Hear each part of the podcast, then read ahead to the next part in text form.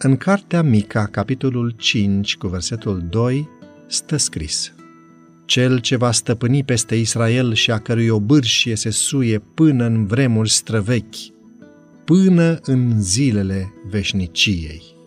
Istoria marelui conflict dintre bine și rău, de la data când a izbucnit în ceruri și până la înfrângerea finală a răzvrătirii și eradicarea definitivă a păcatului, constituie și o demonstrare a iubirii neschimbătoare a lui Dumnezeu. Suveranul Universului nu a fost singur în acțiunea sa de binefacere.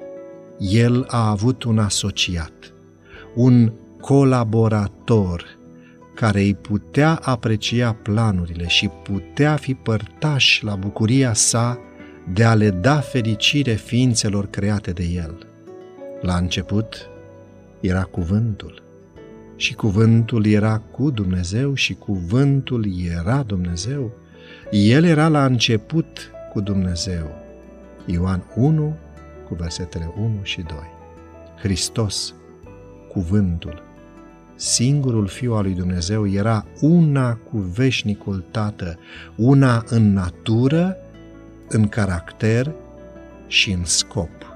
Singura ființă care putea lua parte la toate sfaturile și planurile lui Dumnezeu. Îl vor numi minunat, sfetnic, Dumnezeu tare, Părintele veșnicilor, Domn al păcii, Isaia 9 cu 6.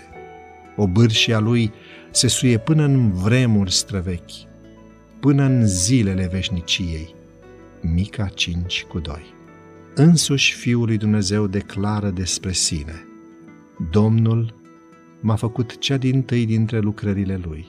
Eu am fost așezată din veșnicie când a pus temeliile pământului. Eu eram meșterul lui la lucru lângă el și în toate zilele eram desfătarea lui, jucând neîncetat înaintea lui.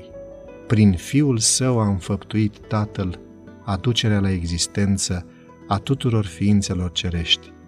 Prin el au fost făcute toate lucrurile, fie scaune de domnii, fie dregătorii, fie domnii, fie stăpâniri, toate au fost făcute prin el și pentru el. Îngerii sunt slujitorii lui Dumnezeu, radiind de lumina care se revarsă continuu din prezența sa și zburând cu toată repeziciunea să-i aducă la îndeplinire voința. Dar Fiul unsul lui Dumnezeu, care este întipărirea ființei lui, oglindirea slavei lui și care ține toate lucrurile cu cuvântul puterii lui, are stăpânirea supremă peste tot și peste toate. Un scaun de domnie plin de slavă a fost de la început locul sanctuarului său. Un toiag de dreptate, sceptul împărăției sale strălucirea și măreția sunt împreună înaintea feței lui, slava și podoaba sunt în locașul lui cel sfânt.